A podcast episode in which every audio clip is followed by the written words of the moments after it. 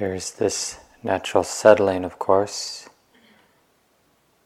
And we let the experience of the body and the emotional tone of the mind, the heart, we allow it to fill this space, space of awareness that simply recognizes that it is like this now. It feels like this.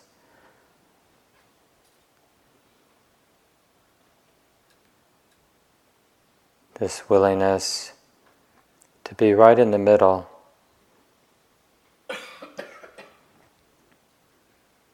Right in the middle of the emotional tone, whatever that might be now. Right in the middle of the experience of embodiment, the sensations, the tone of the mind, the attitude of the mind, right in the middle.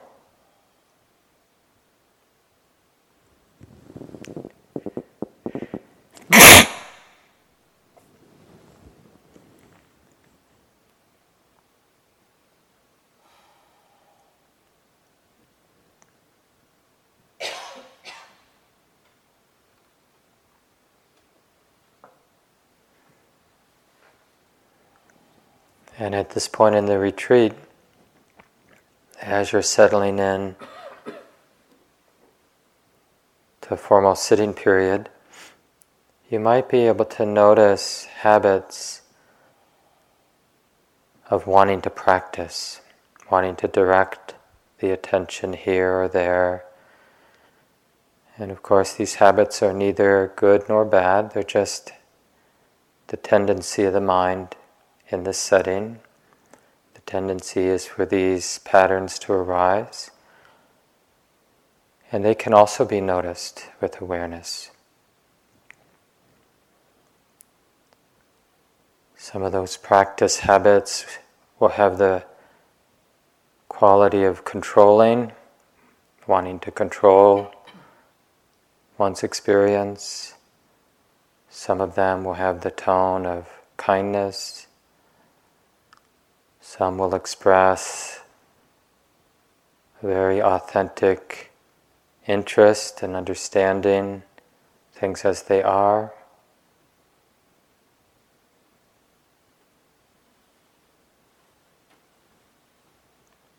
So instead of acting out these practice intentions right away, we can just sit in the experience of embodiment right in the middle right in the middle of the emotional tone, qualities of mind.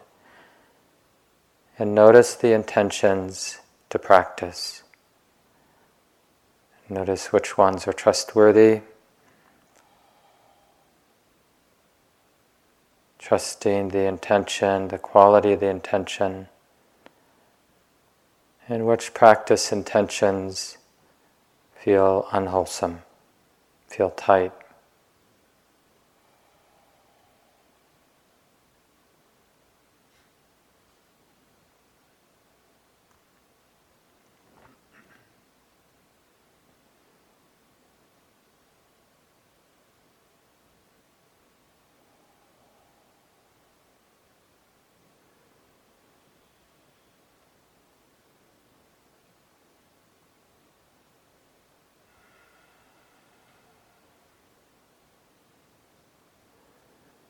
And perhaps appreciating the momentum, the mind's momentum of returning to this awareness, recognizing the present moment, recognizing that it's like this now, this is being known.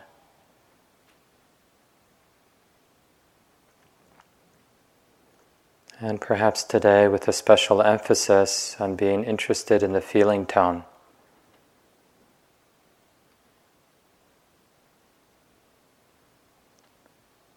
Awareness right here in the middle, recognizing that this moment, the moment of sensation or the moment of knowing the mind. This moment feels like this. It's pleasant like this, or unpleasant like this, or neither pleasant nor unpleasant like this. And just acknowledging the feeling. Notice that it too comes and goes. It's a dynamic process. It's not personal. And notice, of course, the tendency for the mind to want to construct a story around the feeling.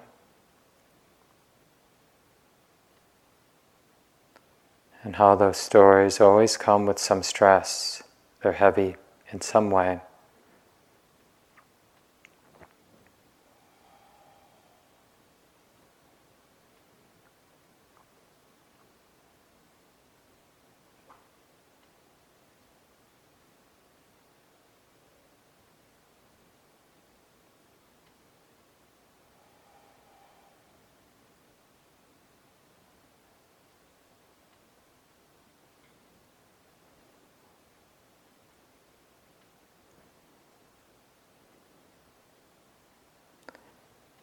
Is it possible for the awareness to be steady, steadily aware of the feeling right here in the heart, right here in the body, and to see it for what it is?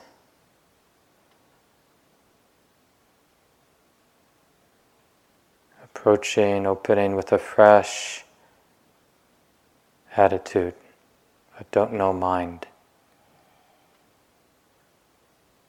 So we'll continue now in silence.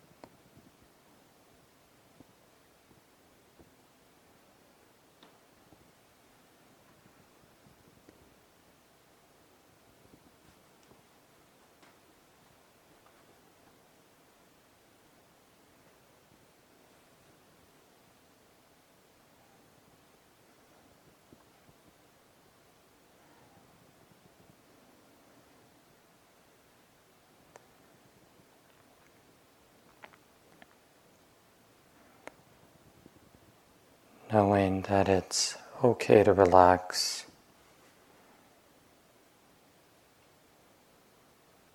That objects, experiences arise here in the space of awareness. If the mind remembers, then there's the knowing of the object that's arising. And if the mind's interested, wisdom's interested, then there can be a knowing that it feels like this now, this object of experience, this sensation, this sound, this thought has this feeling. It's pleasant or unpleasant or neutral.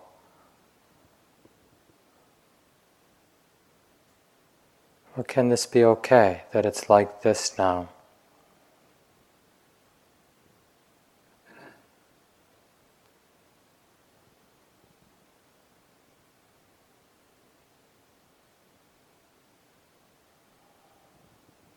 So, for the last minute or two, sensing, if you can, an, a more effortless quality in the practice.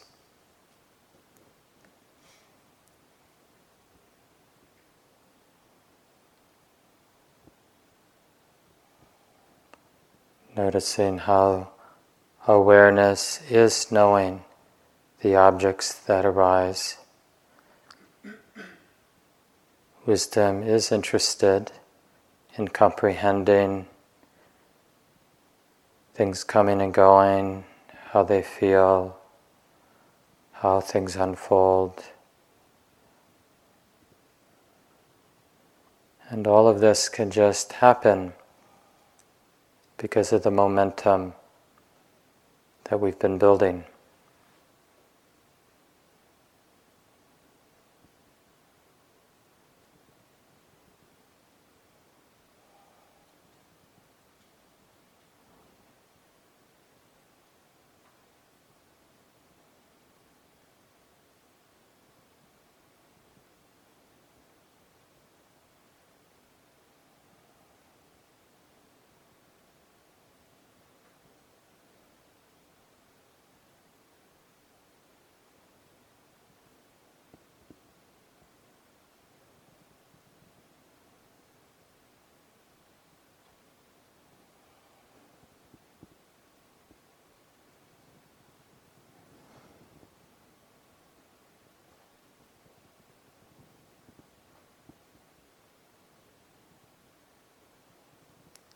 Even one's attitude can be known.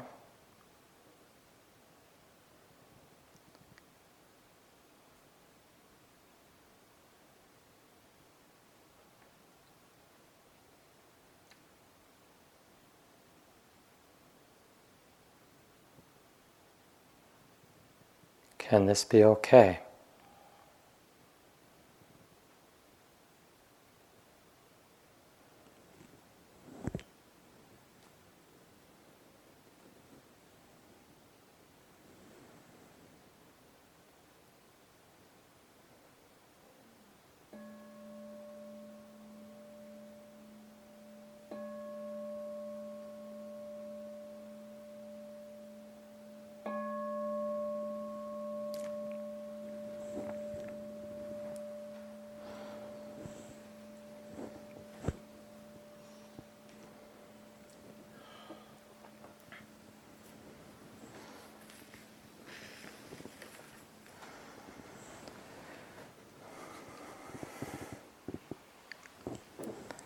So I have some time for questions about practice. Yes.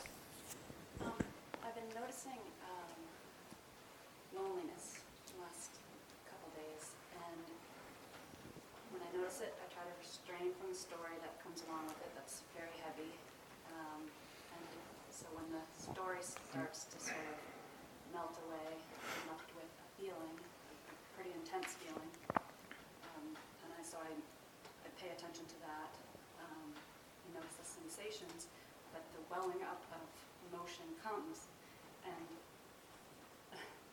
and then the tears come, and I'm wondering if it's over identification with it, or if that's just the experience of it. Yeah, and it's probably moment to moment. So she talked about um, being aware of a feeling of loneliness, and that uh, she has a way of not getting caught in the content and being aware of the feeling. It sounded like a visceral feeling, maybe in the heart area. And then as she is aware of that, there's awareness of that, there's a sense of it welling up, and then tears flowing. And then the question, uh, just curious about whether there's an over identification with the emotion. And uh, like I mentioned, it may be moment to moment. I mean, in a moment, there may be an identification, and in another moment, there may not be. And our practice is just as best we can to track that, but to also be aware of any uh, judgment in, in the mind or any kind of evaluation of what's moving. You know that you know emotion is has both mental components and obviously physical components to it. And so we're that's what I mean by that movement. So it's a movement of mental activity and emotion, physical activity, and you know, and this is I was saying last night too about observing whether the mind needs a story to explain what's happening. And uh, just in a in a kind way, just to see do, do I need a story or can the movement be what's being known and what's being felt? Can that be okay not to really know what's happening to us? And it can feel initially a little scary. We have a way of thinking that we protect ourselves by telling ourselves a story about what's happening to us. But we can wean ourselves off of that habit by cultivating just uh, yeah, like a don't know mind, they say sometimes in the Zen tradition.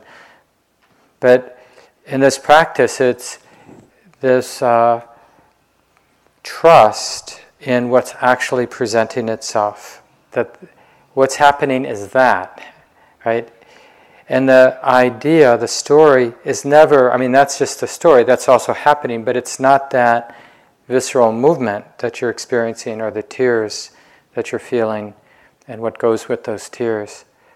And people know who've been practicing that there are times in practice when things move, and uh, our job is to be aware that it's moving and to be aware of any story or any resistance to that movement. And uh, if you notice an identification, because these things tend to be seductive, and initially it feels like we're more safe when we I do identify with it, um, then just acknowledge. And if you can, you can like observe how there's always tension, even if it's a relatively wholesome story you're telling yourself about what's happening. The mind's identification its dependence on needing a story can be experienced as tension, you know, like a contraction and unnecessary. But it takes time to sort of realize that little by little. Thanks for sharing that with us. Yeah, all the way in the back.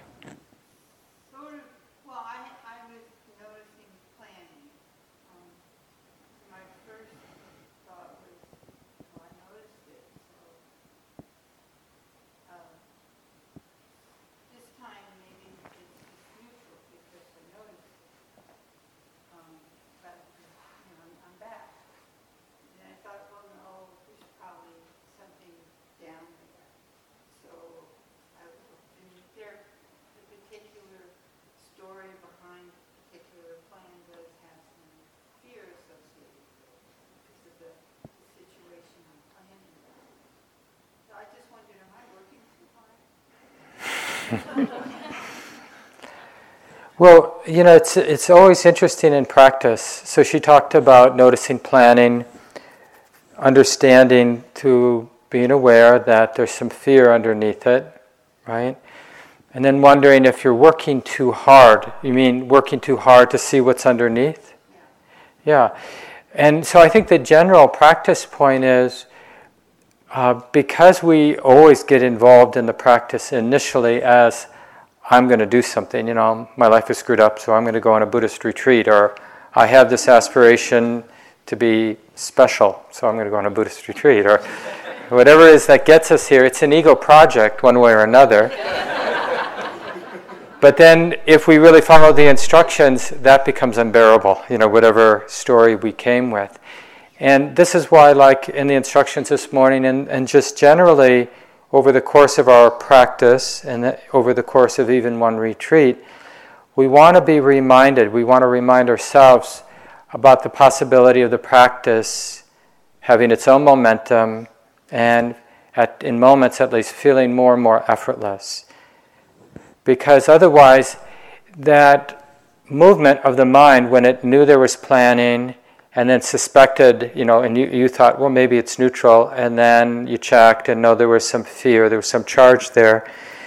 Initially, it feels like, you know, I'm being the good meditator and I'm doing that work, and I've got to peel back the layers, and especially on a hot day, it's hard work, and I probably deserve a break now. And but what we want to just ask, like. Um, and this is why I use that image, and it's just an image, but you can see if that helps. Like instead of the sense of me, the awareness going down to the object, you can just use as an image that uh, there's this space of awareness, and objects, like it or not, with no effort required, objects are just arising in that space, ceaselessly, showing up in that space.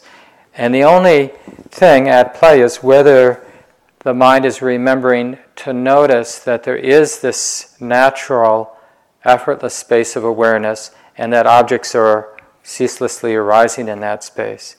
And that kind of evokes a more uh, trusting and more relaxed practice so that planning arises in that space. Uh, wondering if it's neutral arises in that space. The mind checking arises, knowing that the mind's checking arises in that space. Knowing the fear arises in that space. Uh, wondering why this feels like work arises in that space. Am I trying too hard arises in that space, that question.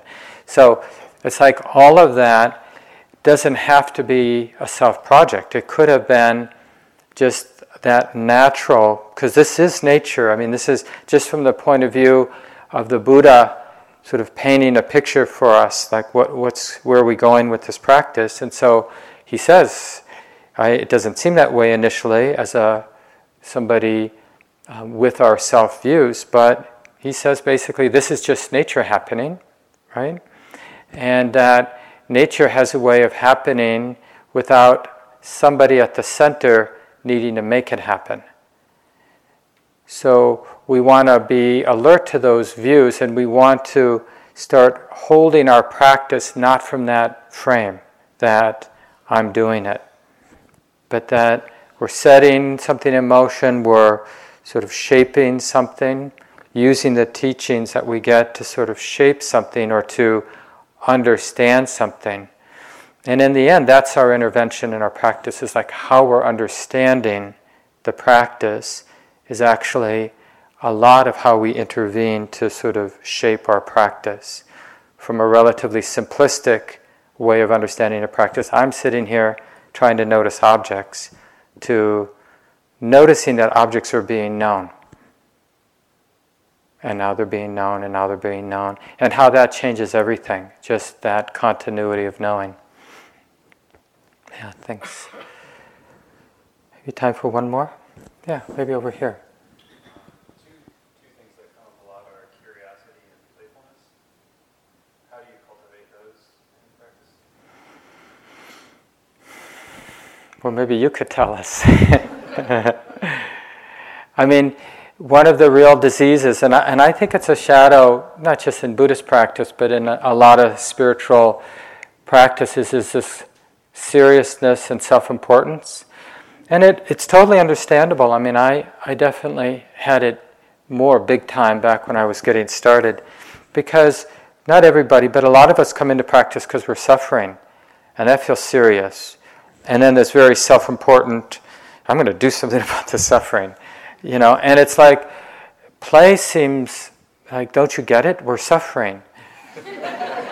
so it's useful to have some lightness uh, or find somebody who can bring some lightness into the practice as a specific strategy to expose ideas of self importance and seriousness that really are arising from self view, from fear, not from intelligence or from understanding what the Buddha is saying. And this is a great thing. I mean, if you get the opportunity to see deeply enlightened beings or an ordinary person who's having a deeply enlightened moment, they tend to be really light and they tend to laugh pretty easily and cry pretty easily and sort of they're just real and uh, and sort of responding appropriately in the moment and uh, they're not weighted down by life. I mean that's the sort of general quality of somebody who in that in those moments is expressing some wisdom is it's okay i mean that's the when insight is strong in the mind, the general tone, the, the general sort of effect on the mind is it's okay. It may be messy, but it's okay. Whatever it is, it's okay. Not heavy. So, however you can do that, you know, and it's probably going to be different for different people. And, uh, you know, as teachers, we don't try to be funny, but fortunately, just talking about our minds is funny.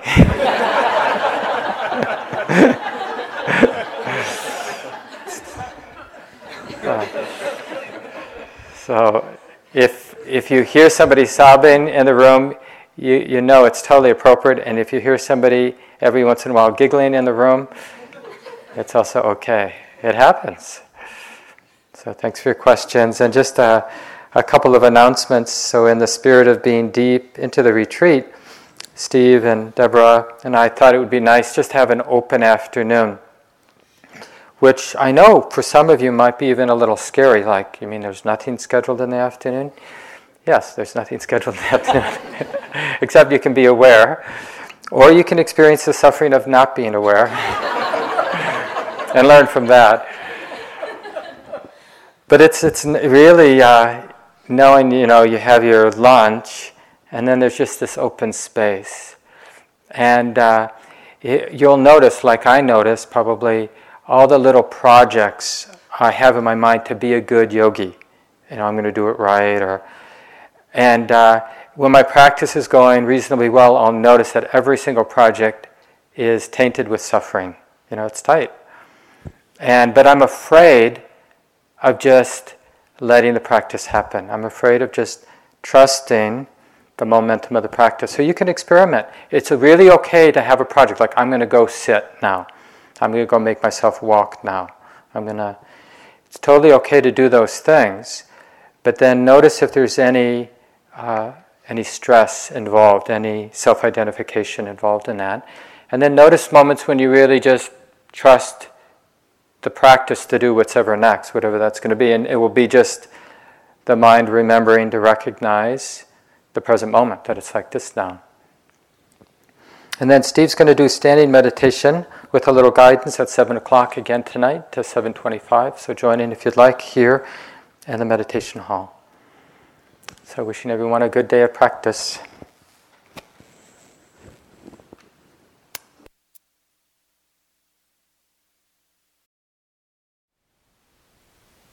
Thank you for listening.